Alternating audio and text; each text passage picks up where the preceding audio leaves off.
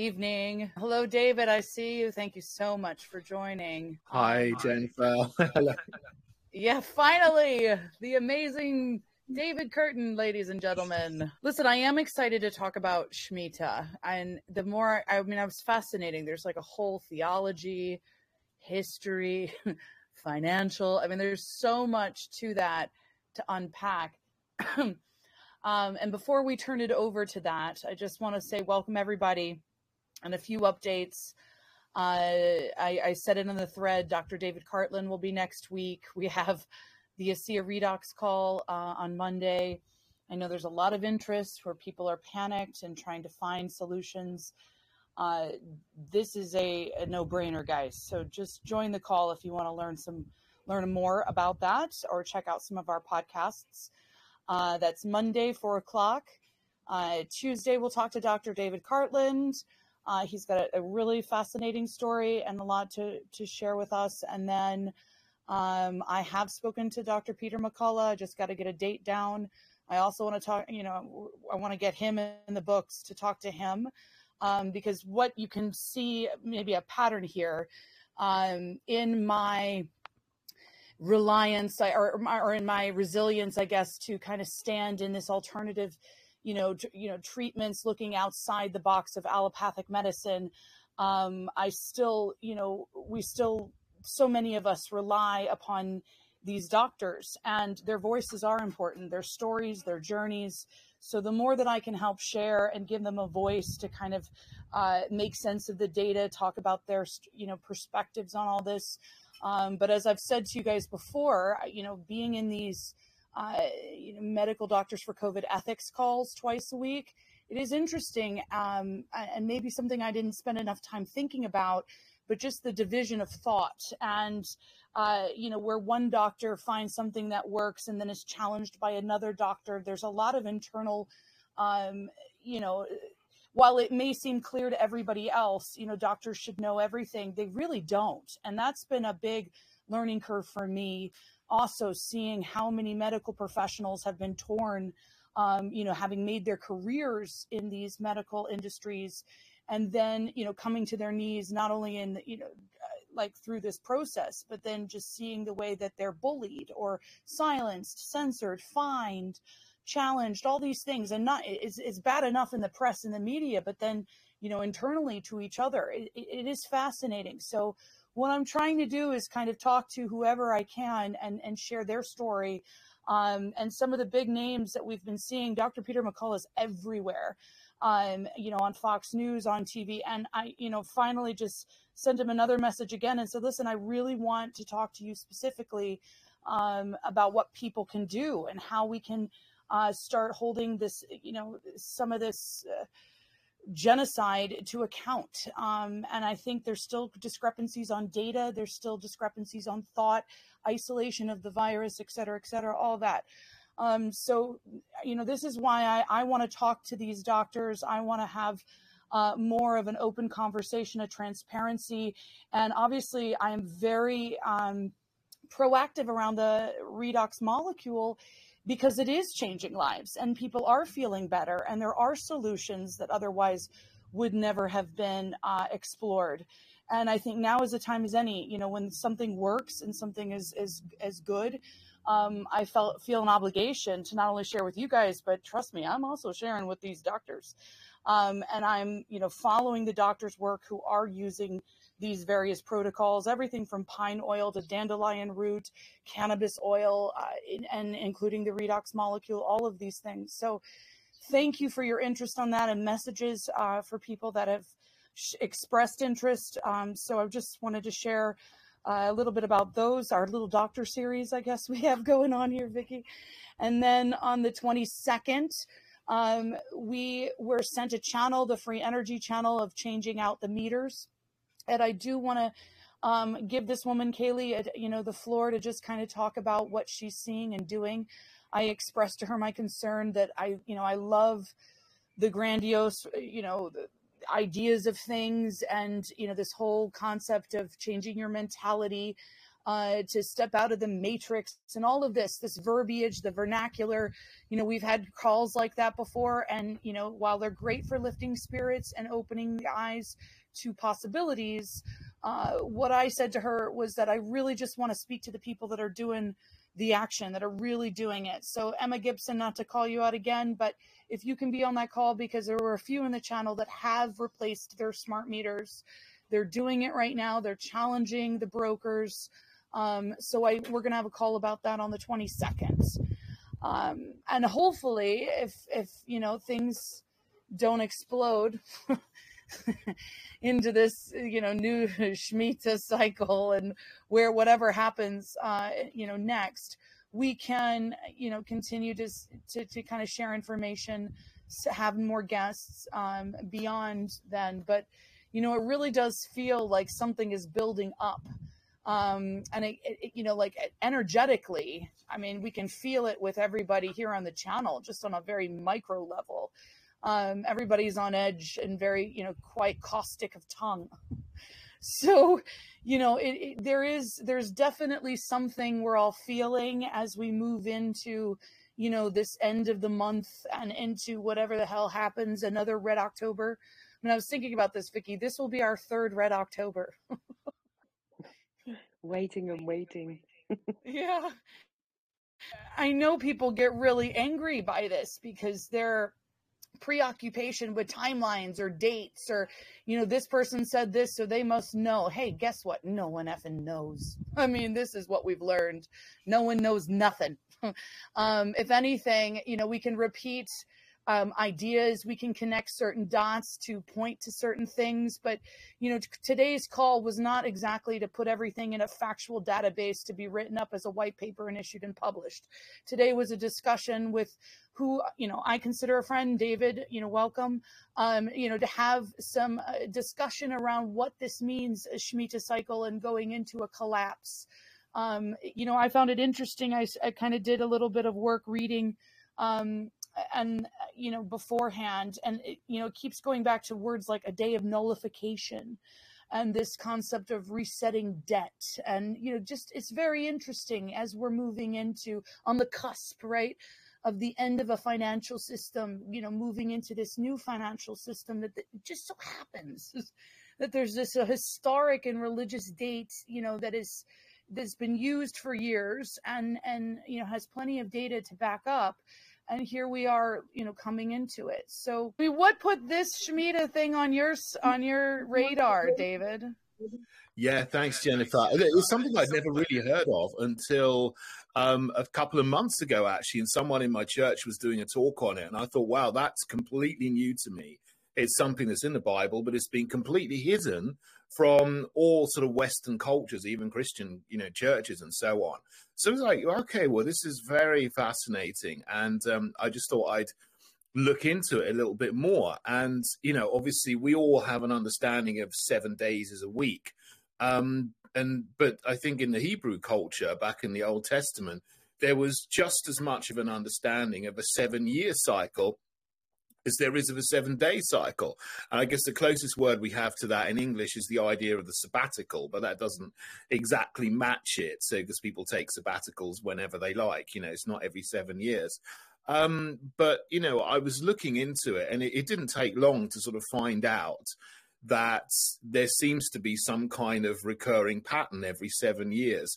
Over the last few years, if you go back a few decades, even a few hundred, um, a hundred years or so, um, in the West, that there has been uh, something fairly um, geopolitically or economically catastrophic happening uh, every seven years, um, which was just fascinating. And uh, actually, I think someone who's a, a, financial analyst or a banker has written a book about it. So it's not something that was um, completely unknown, but it's something that was unknown to me and to most people.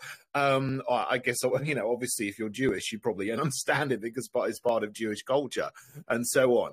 Um, but um, yeah, it's supposed to be a blessing. I mean, the idea was that. Uh, every seven years, the, the final day of the seventh year would be the Shemitah day.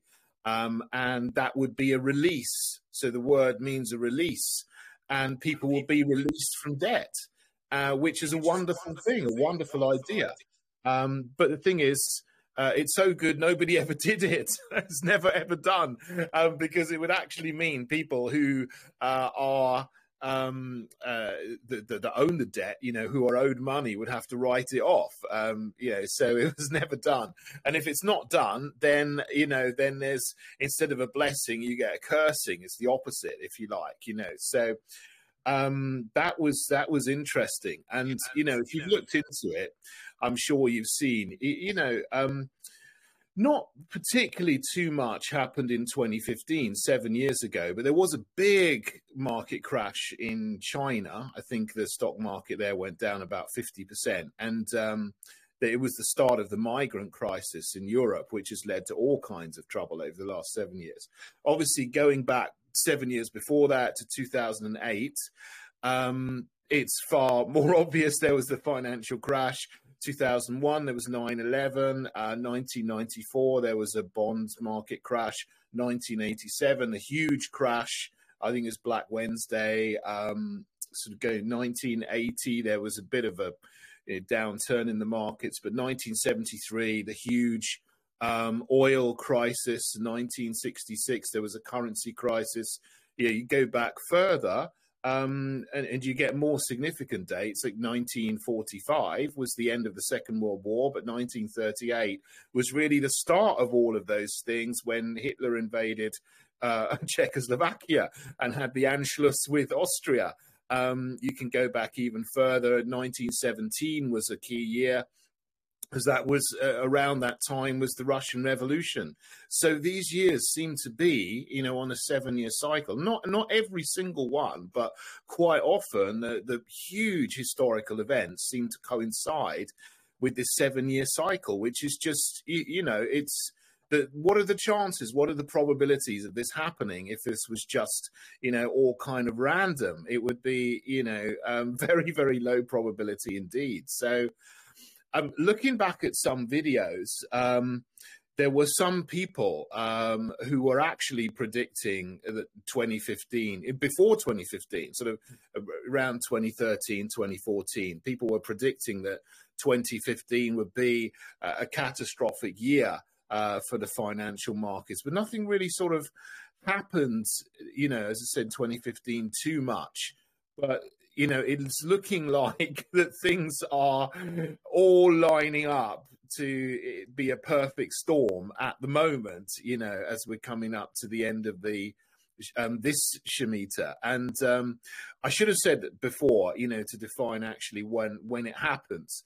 So it runs on the the Hebrew calendar, um, which obviously it starts at Rosh Hashanah uh, is the beginning of the, the Hebrew New Year, Jewish New Year goes round to the the end. So that that always happens uh, towards the end of September. Occasionally, it's earlier in September. Occasionally, it goes um, later into October, but it's always around this kind of year, um, this time this this time of year. So um, so that's very interesting. So it's just with with everything that's going on um, you know, we've come out of COVID, but that's been devastating. Um, national debts are going through the roof everywhere. There's the war in Ukraine, which is totally fabricated and unnecessary, but people keep uh, trying to to push it and stoke it up and uh, escalate rather than de-escalate, and that's leading to the energy crisis, which Europe is really going to be affected by now. A lot of countries uh, in Europe are looking at their economies just crashing and you're starting to see a little bit of instability in the stock markets and i've heard you know just today japan's currency that is um, is is really on the ropes and so on. So there's this risk of contagion and dominoes everywhere in the market. So it's been a long time coming.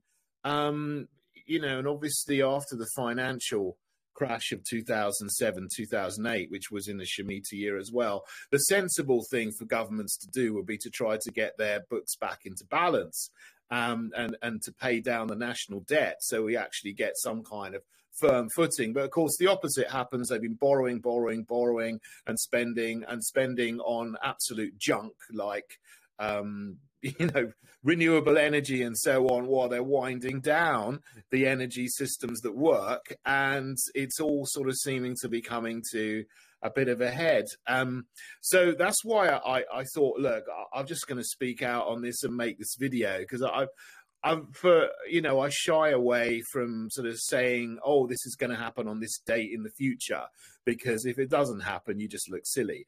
So, you know and, but I'm I, you know I, I'm not saying it's definitely going to happen that there's definitely going to be you know something catastrophic happening uh, this week or next week but you know I, I wouldn't be surprised.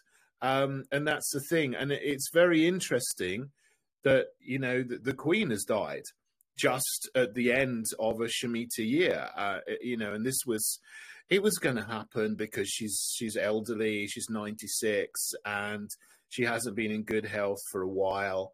Um, her husband died two years ago, so you know, obviously that's you know uh, she's probably lonely and so on. Uh, you know, who knows? It, it's a very sad occasion, you know, for me, obviously, and for, for a lot of people. But it's it's interesting that this has happened just at this time, and you know, in in Britain, the the nation has to mourn, but the nation's also paralysed because nothing is happening in any other sense or sphere uh, at all, apart from just totally focusing on you know the Queen's funeral coming up on Monday and the handing over of the throne to Prince Charles, who's now King Charles III, which is, is, a very bizarre thing for me to say. You know, that's sort of we're they're they're trying to reprogram us because you know he's now moved up to be the king and um, and and so on. You know, and obviously he's got all kinds of connections with the World Economic Forum and, and so on. So it, it's um, just a, a very interesting thing. So I think it's something that's worthy of discussion and worthy of thought because it's probably something that's been hidden from so many people for so long and, yeah, and people have not even considered it before. David, don't you think it's uh you know interesting as well that the end of the month the Vatican's like turning your money to the bank? That's another thing. It's another dot that's there, and um, it's uh, it's a very interesting thing that you know that that um, edict has been issued by the Pope to, in it's two um, organisations within the Holy See, so that are directly connected to the Vatican. It's not all Catholics, but it is. You know that the um, that all the organisations linked with them have been told to pull their money back into the Vatican Bank. So um, yeah, that's another very interesting thing because that's going to be quite a lot of money moving around that wouldn't normally move around. And it just can't, but I have to, I mean, I guess we have to mention, I mean, this Ripple case going into a summary judgment next month, or excuse me, next week.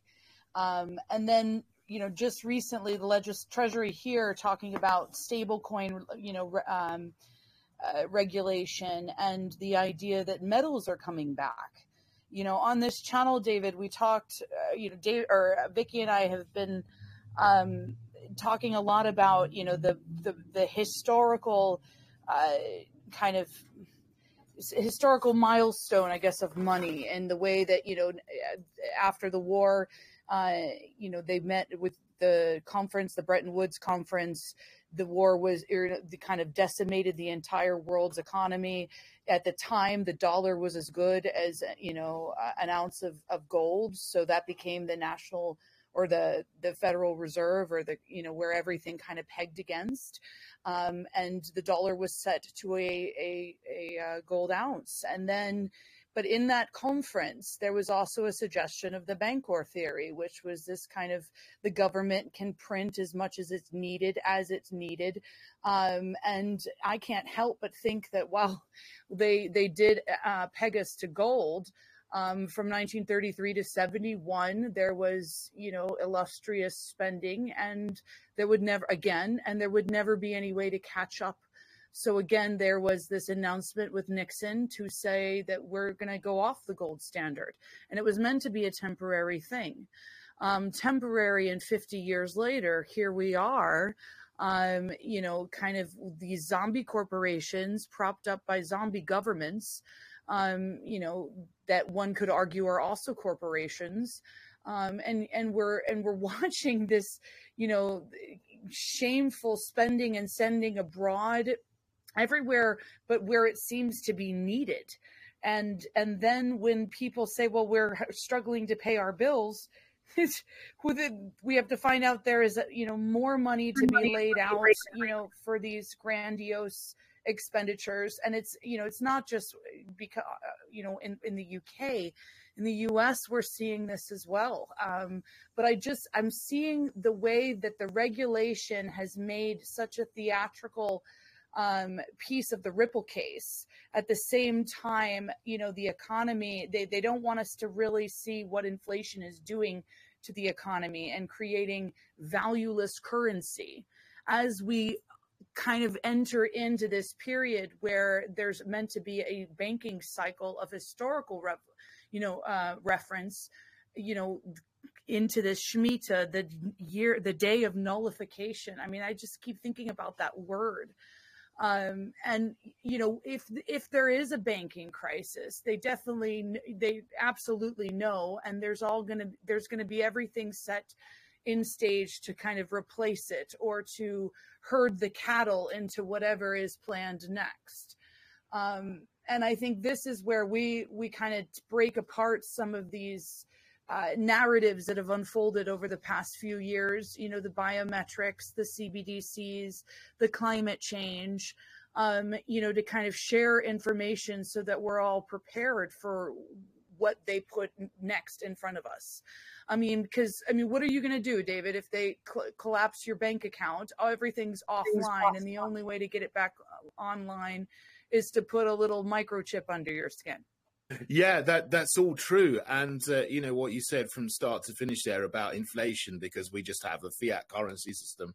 You know, I think we we understand that, but ninety nine percent of people just don't get it, and they don't even see or think about inflation. They think, "Oh, I've got a two percent pay rise. That's great. I'm getting paid more. Isn't that wonderful?" But it gets eaten up straight away by inflation every year, and they play that trick on people to make people think that they're doing well when actually it's being stolen through inflation, and then the government and, and the, the, the the prints the money and the corporations that get it first just continue spending it on uh, real hard assets and get richer and richer. I'm sure we all understand that, but people don't. But you know, th- this is a worry that they, the, the, the powers that be, have got something that they that's ready to go, and they want to crash the currencies that we have, and um, just bring everybody uh, through a period of trauma onto a new financial system, perhaps with a microchip. Well, I won't be getting a microchip. Um,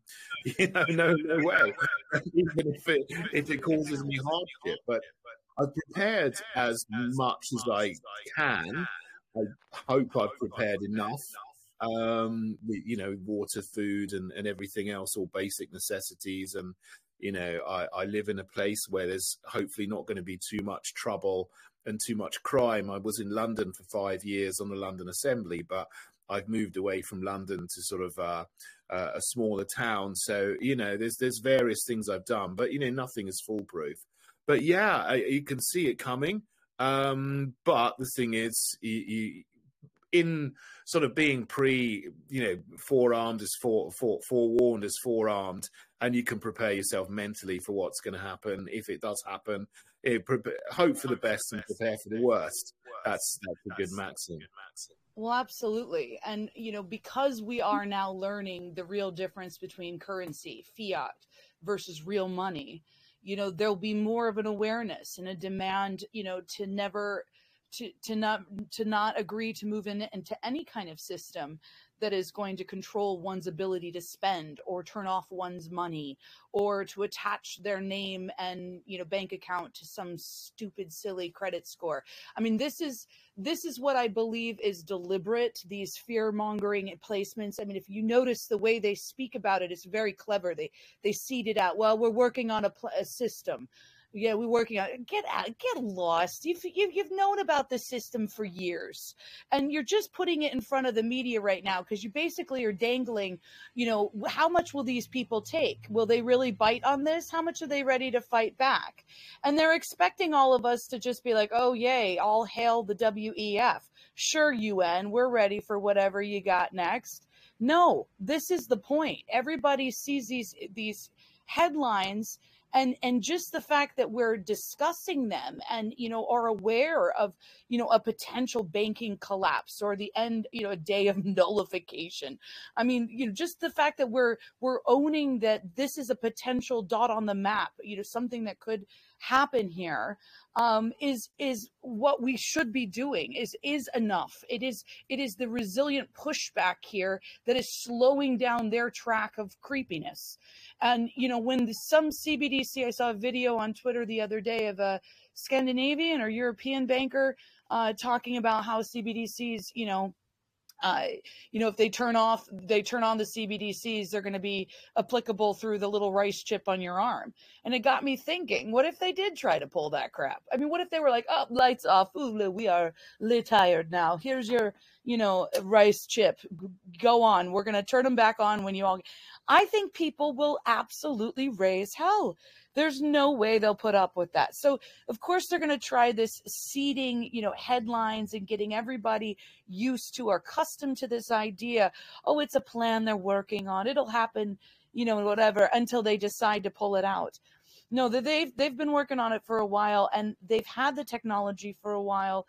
They are, you know, whatever their plan is, my point here is that we are already consciously aware and growing in numbers to stop whatever this you know little plan there is. And if they crash the banking site you know banking the the banking system and implement a new system um you know i i think this is where where i, I keep referring to ed dowd's uh, comment that new financial system we have the people have to decide what that looks like and how it functions um, I was sent a little clip from X22 report, which, excuse me, I normally love the X22 report, except for I listened to Dave, you know, talk about how you know they are planning to crash the system and turn lights back on on a you know blockchain payment rail backed by precious metals. Great.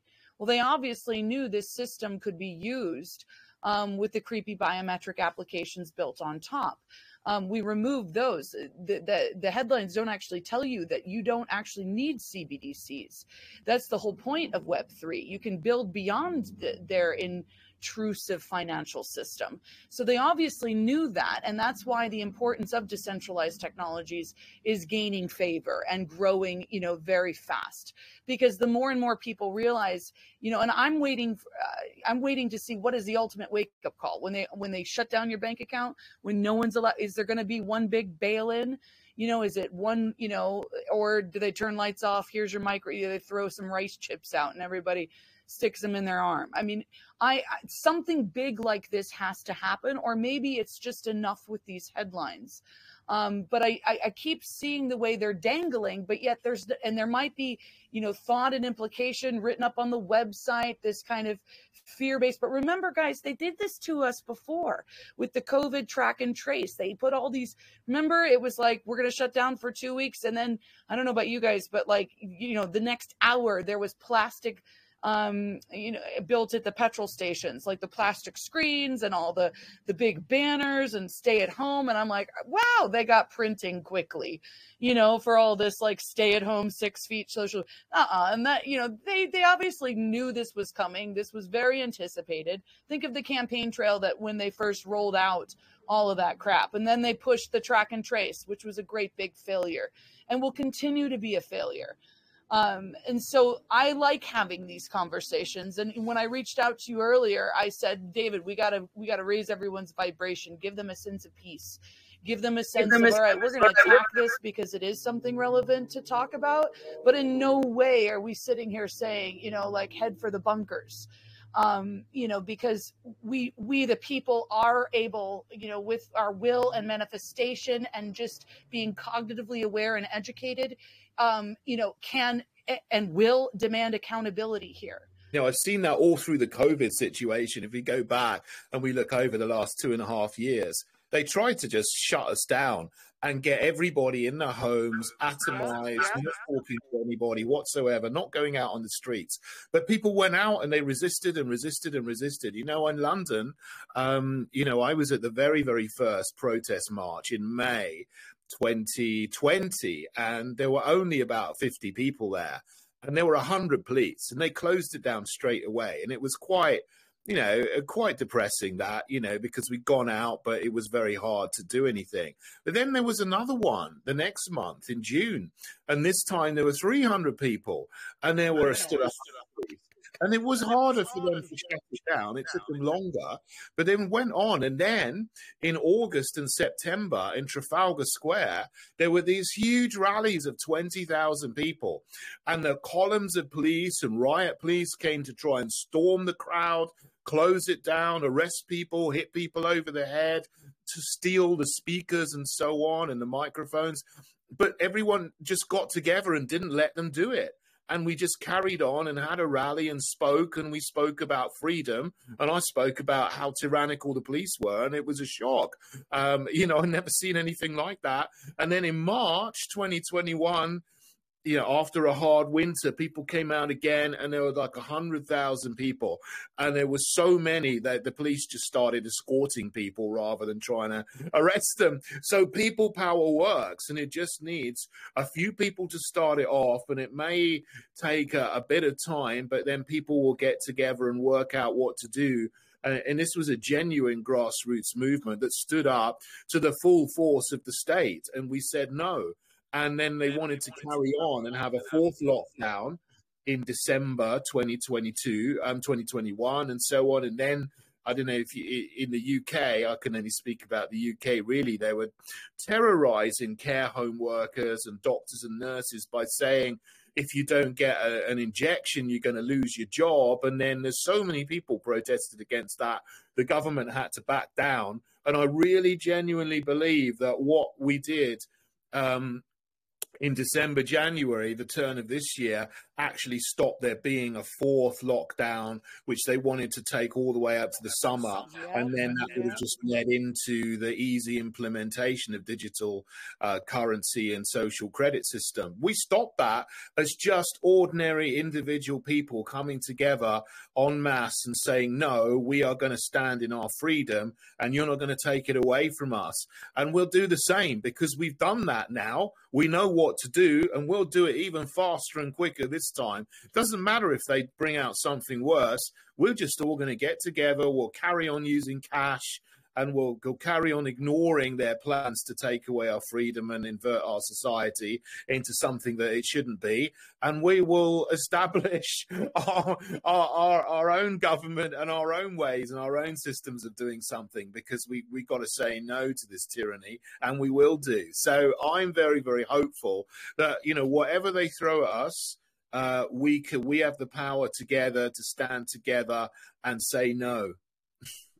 Yeah, do you guys remember there was the track and trace, and there were like some silly schmucks on the line that were taking selfies, and they're like, "We we're so happy, we're we're so proud, we're vaccinated, so we could use this dumbass app and show up." And then then we started to see people like miss their flights or not be able to access their app or you know all this kind of creepy stuff of uh, you know following them um, so that I mean, we saw this with the bracelets. You know, there was some legislation, and everybody was like, "Oh no, that's debunked," until it showed up on some government website. So as fast as it shows up, it can equally go away. So every time everyone's like, "Oh my gosh, they're going to do a social credit score," I'm like, they've already been conditioning us in little ways. I mean, so what? They have it.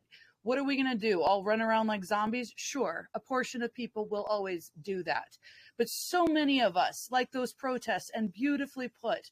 I mean, I watched those protests grow. I mean, I saw you could feel. Remember the beginning; they started to see those stupid uh, cop videos where it was like they made it seem like they were violent, and all it did was just push people out to the protests even more to prove that this wasn't violent. This was just growing numbers of people, and we weren't going to put up with the dancing nurse videos or the creepy cop video. I mean, there was just, and so yeah. I mean, we're not immune and we're not, oh, you know, ignoring all the stuff that is happening.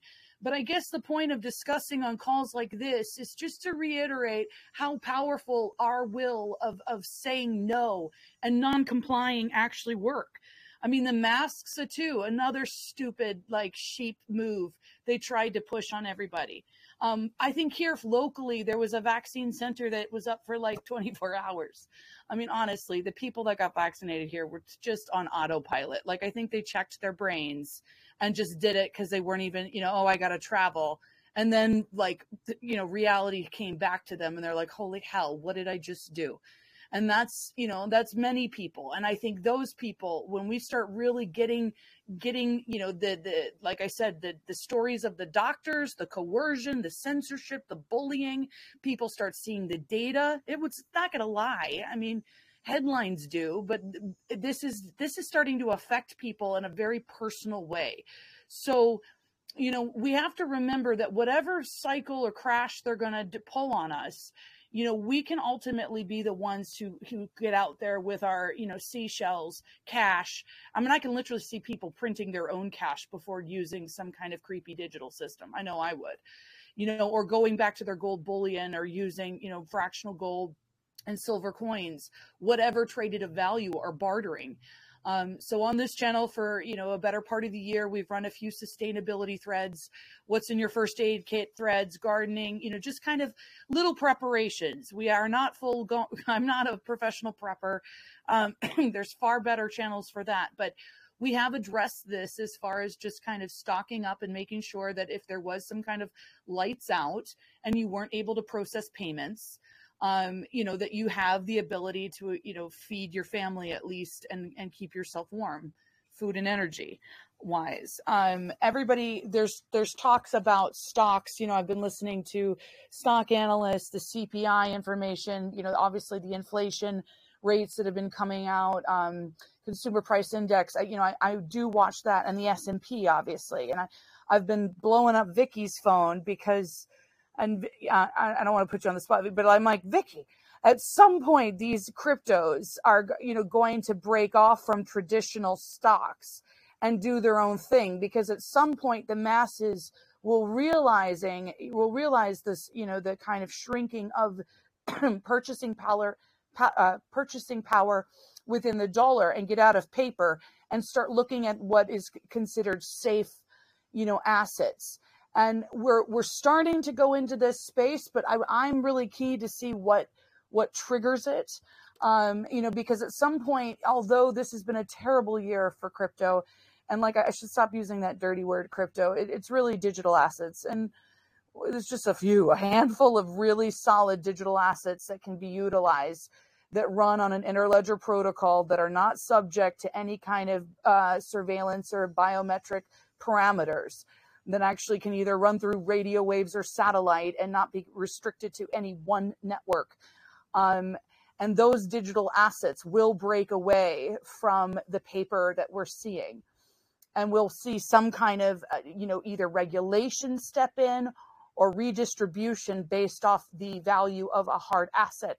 And I do believe that we'll be pegging back to that gold standard. But listen, you and I have talked a lot, and I want I know there's some people waiting to speak, so let's open the floor. Yeah, just bit just before we move on to anybody um, coming through for a question, I've just got a quick question just to clarify around Rosh um, Hashanah, if I could, David. So this year it begins on the 25th of September. Um, it ends on the 27th. So the seven year cycle of the Shemitah, would that begin so that would end on the 24th of September, effectively, and the new seven year cycle would start then, I presume, because that's the Jewish New Year, isn't it, the Rosh Hashanah? Yeah, yeah. I think the the Jewish New Year, the, the day is the 26th. The, the Rosh Hashanah is the 26th of September, but the, the Jewish day begins at sunset. So mm-hmm. the final day of the Shemitah would be from sunset on the 24th to sunset on the 25th of September. But I say to the 25th of September because you know the the bulk of the day is in, in is in the, the the 25th in the daytime. Hmm. You may have seen um, the video going around of the German MP making reference to the 24th of September. I mean, people have said it's he he accidentally said September instead of February. Um, Mm. And obviously, there's a lot of talk about this day that we're going to remember. And it just struck me here we are again at this, the 24th, being the last day of this seven year Shemitah cycle. Moving into the New Year's cycle, it's just, it keeps popping up. It does, and and you know, I, I had no idea because you know I'm the leader of the Heritage Party, and we organised our party conference for the 24th of September, and then then I find out that there was all these dates and all these things that might be happening then. Um, so that was very interesting. Again, I've seen that speech by the German um, ME, MEP, I think he is, or or German MP, and yeah, it, it sounds like he actually was talking about the Russian invasion of Ukraine, um, and he miss he misspoke and said September instead of February. But but who knows? You know, I um, you know what what he actually meant. So um, yeah, that's that's just another very interesting thing um, that that sort of ties in along with it. I wanted to give David just a minute. Do you want to just tell us quickly about the Heritage Party and what you're doing? And what you're, what you're...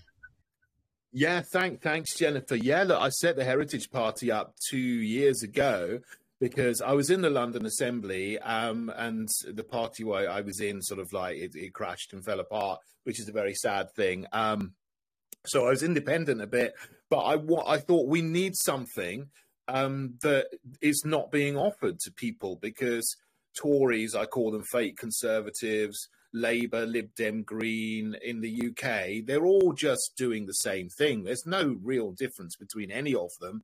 They're all following the World Economic Forum plan, the Agenda 2030 for climate alarmism, net zero. They're all pushing wokery in, in all its forms, and particularly heinous is the new subjects, compre- comprehensive sexuality education or relationships and sex education, which is pushing really disgustingly sexualizing materials onto kids in primary schools. And it's the, the fake conservatives in England, Labour in Wales, the SNP in Scotland. And the parents are really up in arms about this when they see what's going on, but it's been done sort of quietly by stealth in a way that you know parents don't really notice and then of course it's messing up their kids and a lot of them come home saying oh i'm i'm not a boy anymore i'm not a girl anymore and then they do want to do all kinds of things to their bodies which are unnatural so this this is disgusting and it's hideous and it's going on in our country so we just need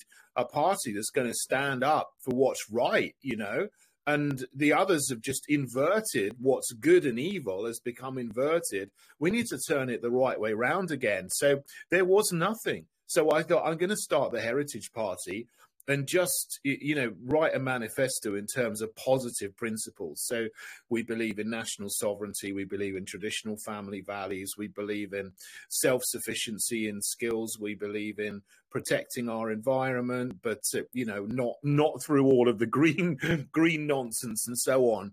Uh, you know and and just uh, it stands also for freedom which is a very very important thing that you know we we've seen over the last couple of years so that's why I started the Heritage Party. And we've stood candidates in by elections so far. I stood in the London elections. We haven't got anyone elected yet, but we're just building. And I'm trying to build a team at the moment of 650 candidates so that we can stand everywhere in the country in the next general election and at least give people a choice not to vote for these parties that are destroying our country and, and vote for someone who will restore our heritage. So that's it.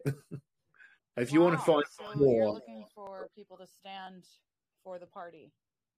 Absolutely, yeah. yeah.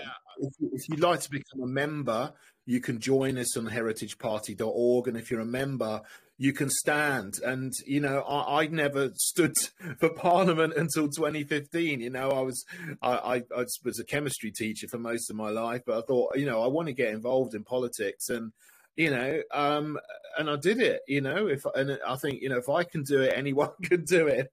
And, um, you know, I, I, I need candidates, I need members, I need people to come on board. So if you would like to, if you're interested, please do have a look at heritageparty.org. You can read our manifesto there join us and be a candidate because you know that would be great and it would just be a fantastic service to the country to give people the opportunity to vote for someone who's on their side rather than all the others who are just on the side of the World Economic Forum, etc.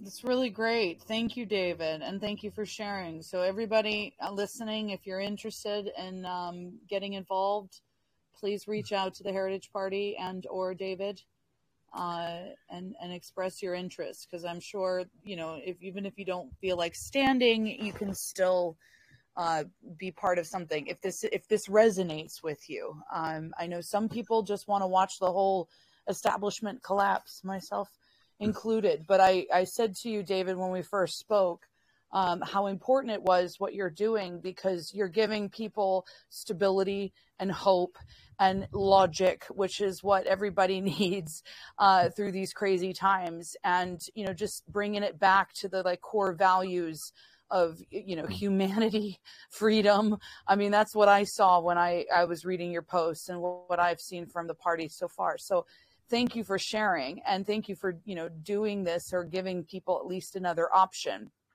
Um, thank you. You know I, that's why I, w- I really appreciate you coming on and sharing. Guys this isn't an endorsement for any one party as much as david is my you know a friend and an endorsement for david and his work and his you know contribute you know contributing uh, loyalty. And you know you stood you have been, you have stood over the last few years um, for as such a beacon of, of truth. And i really like how you're out there at those you know at events and you know speaking out you know we really need to champion and you know encourage each other to do so so thank you for doing that Oh, thank you, Jennifer. That's really kind of you. Thank you so much. And you know, I, I appreciate everybody who's you know um, stood stood there as well. Thanks. Ben, did you want to say something, or Vicki, were you saying something? I, I just want to say, like, um, Saturday.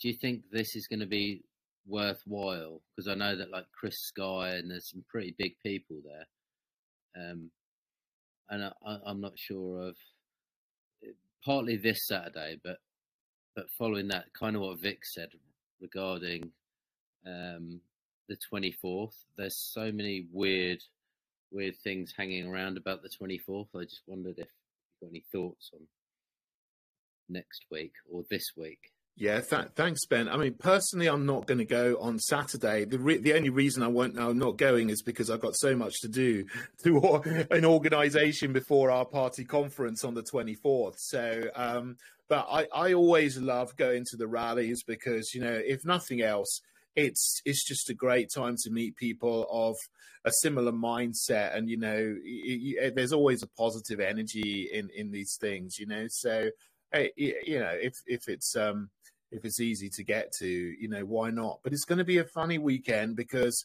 the Queen's funeral's on Monday, so that's just a whole thing that's there looming um, over the country at the moment. It's in a very you know these things happen when when a monarch dies but we've never known this in our lifetime so it's it's new and it's it's odd and it's um no one really knows what to make of it and so on so this is a this is a strange time um, but you know, whatever happens, I'll, I'll be I'll be speaking at our party conference, so I'm going to be having a good time anyway.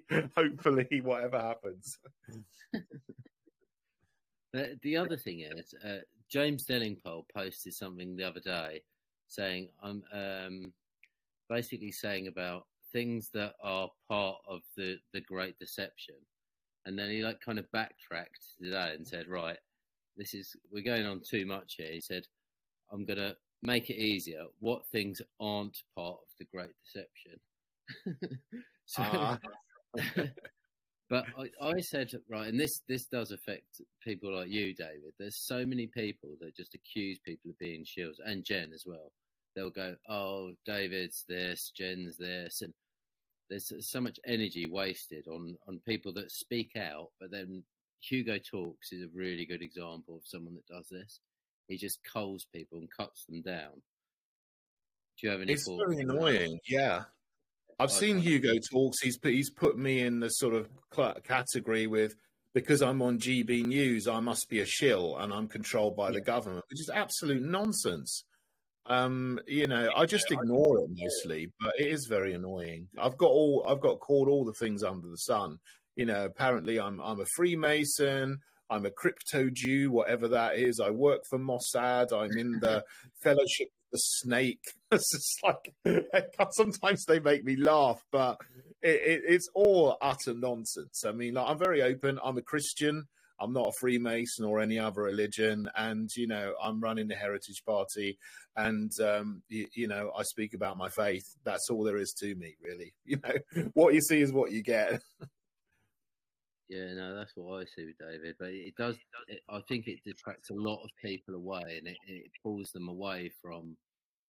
They, they, they kind of buy into it. I know lots of people that buy into this rubbish. Like they'll, they'll see and they'll go, "Oh no, because they want to get ahead of the curve and they think, oh yeah, David's uh, this, that, and the other. Jen's this. They're they're all doing this. They're all controlled opposition, and they get so wrapped up in it. And I do think it is a little bit of a kind of cabal thing, as I'm sure it's intentional, and I'm not even so sure with with Hugo talks whether whether he's legit because he's actually very good. Some of the stuff he says, but he he definitely discredits anyone that talks for for the cause. He, he's, he's got a real good habit of discredit them, uh, except for possibly James Delingpole. He, he hasn't managed to get him, but he does put him on some of his videos. So. That's the yeah, thing. Who yeah. is Hugo Talks? Nobody knows who he is. Why does he not show his face? You know, so we can see who he is, so we can see what his real name is. You know, he's attacking all of these people, like me, like Jen, like Neil Oliver, other people on GB News uh, who, who, show our faces and we put ourselves out there. So, I mean, you can get into you can get so far down the rabbit hole that you just you, you, know everybody is is is the enemy apart from yourself and then you'll just like implode you know there are there are good people who are on your side as well and, and that's the thing I, I used to like hugo talks until he started slagging me off and and other people and mixing things because he put me in the same video as some people who are genuinely, you know, I have concerns about as well. And and this is a, you know, whether it's a strategy or, uh, you know, or whether it's just someone is, you know, uh, no, is thinking no, nobody is good but me. it's uh, solo ipso. yeah, it's really good to hear that. Well, I think Hugo talks um, I mean, I, I don't know who, who runs that channel, but I was having a conversation earlier today about some of these, you know, truthers, these large accounts. You know, they came out of, they popped out of the snow like daisies, you know, giving all this intel and kind of, you know, created an audience or a cult following around them as if they're, um, you know, some kind of established or higher intelligence or you know pulpit that is actually worthy of preaching. Um, now, a lot of the stuff they might say might be good and truthful or on the right track, but there's always seeded some kind of intention. When people accuse me of being controlled opposition or bought out, I laugh because they seem to forget that I was offered, you know, I was hit in the media as a, t- I didn't ask for that, but you know became a big scandal and then then at the same time they were destroying my character and calling me all these bad names and attacking me with these vicious lies. They turned around shoved me into a top you know hollywood producer and then suddenly wanted me on bear grylls.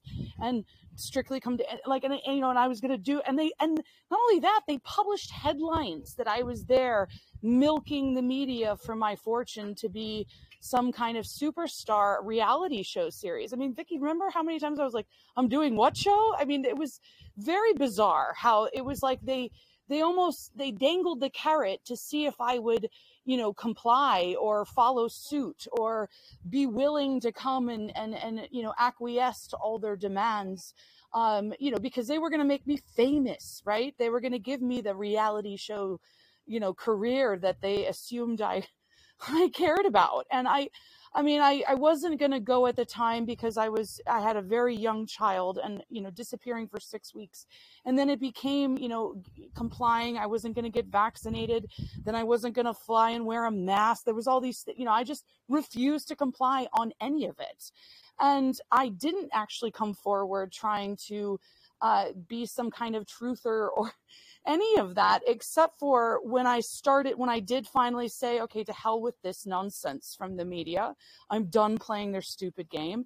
And I just opened my mouth. Lockdowns are not about a virus. Blah, blah, blah, you know, here's what's happening people were interested. And so this is why it took me a while to actually get the channel up in public and, you know, actually open this up because originally my little digital assets channel was just you know, a group of my close friends, my, you know, the people that I've been talking to about XRP even before I, you know, told you guys, um, you know, and just talking about how we're going to you know, go into a new financial system based on what I had experienced through fintech and cybersecurity, uh, you know, from the UK. Um, so I assure anybody if they thought I was, you know, trying to be bought off or some kind of controlled opposition, I mean, this is not the way to do it. I assure you, I had the every opportunity to do it that way and to be on the page three and all these crazy, you know, modeling things of the. I mean, they were having a laugh, taking the piss, but they still were offering, you know, and I I just was not interested in any of it. And so I want to say that, and thank you for giving me the opportunity to to address that. Um, because I've seen some of Hugo talk stuff. Uh, you know, he used to.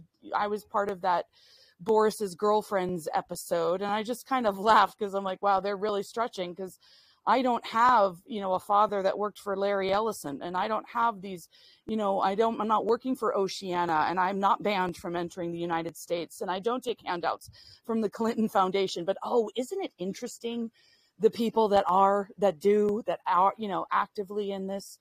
Um, and then when you guys all got to meet the real me, and you know you see me connecting with people uh, like david Kurten and others in this space um, that are trying to do good things uh, this is not coming from a place of trying to shill anyone's narrative or to gain by this. This is more or less just you know an obligation for all of us to come together and you know that's what these threads are this channel. So again thank you for allowing me to address that um, I just want to say it's been a great call. I've just jumped on last half hour. Um, but David, it's great to, to have you on this call. And I just wanted to ask you a question about the Heritage Party, actually. Um, we've probably yeah. got one more shot at democracy now, one more shot. So I just want to know what the Heritage Party is doing to prepare for this, you know, because we may never get another chance at democracy now. Yeah, I think um, I, I said earlier, uh, maybe before you came on, uh, we're just building. You know, the Heritage Party's new. We've been going for two years. Uh, things are going well, considering we're a small party that's growing. But I'm trying to build a team of 650 people to be able to stand in the next general election whenever it happens. Probably going to be May 2024. But before then, as well, to get as many candidates as we can to stand in the local elections in May 2023. So, I mean, that's it. I mean, what a political party does is, as you know, because um, you've been in a party before, uh, I think we were in the same party um, back in the well, day. I, uh, yeah, so um, is, is to to get members and get candidates and stand candidates. So you know that exactly. that's basically the the bread and butter of what we're trying to do. No, exactly, and uh, um, you were a fantastic um, education um, head of the education as well. Excellent job there. Um, but I honestly believe, though, we are looking very closely now before we hit a general election. We're not talking about 2024. There's going to be a snap general election because we know Liz Truss is just the new head of the World Economic Forum within our government. Um, and of course, this week we've seen a new monarch who belongs to the World Economic Forum. So what they'll do, they'll call a snap election when they least suspect it. And we need to be ready for that. Do you not think? We need to be as ready as we can be. You know, we're as ready as we can be, um, and we'll do whatever we can in the time we have. So I don't know when it's going to be. Um, I still think that it's probably likely to be May 2024. But if it is earlier, we will do what we can with with what we have. Exactly, and that's a good point. And um, that was a good video you made the other day, actually, on the Shemitah cycle as well. Um, I'm, I'm, looking out for the 25th of this month, where I'd imagine all our lives will change dramatically. But no, thank you, David. I, I appreciate um, you answering the questions. Great, thanks, Martin. Yeah, we were talking about that a bit more at the beginning, so you know, I guess I, I will look back and listen to this conversation as well and share it out. So, uh, might be some good stuff on there. Thanks, Martin. Thank you, David. Well, I I guess we can wrap up um, if if those because I, I want to keep this discussion kind of you know the focus point of um, Shemitah and what could be coming into the next you know few weeks um, as far as the financial collapse and rebirth, I guess. Um, and I appreciate everyone's stories. Please join us for the calls next week where we can talk more about the experiences within the NHS via David Cartland. Okay, so listen, I appreciate everybody's time today. Vicki, did you want to add something? No, it's been an absolutely great call as per normal. Thanks for everybody's patience and questions. It's been brilliant.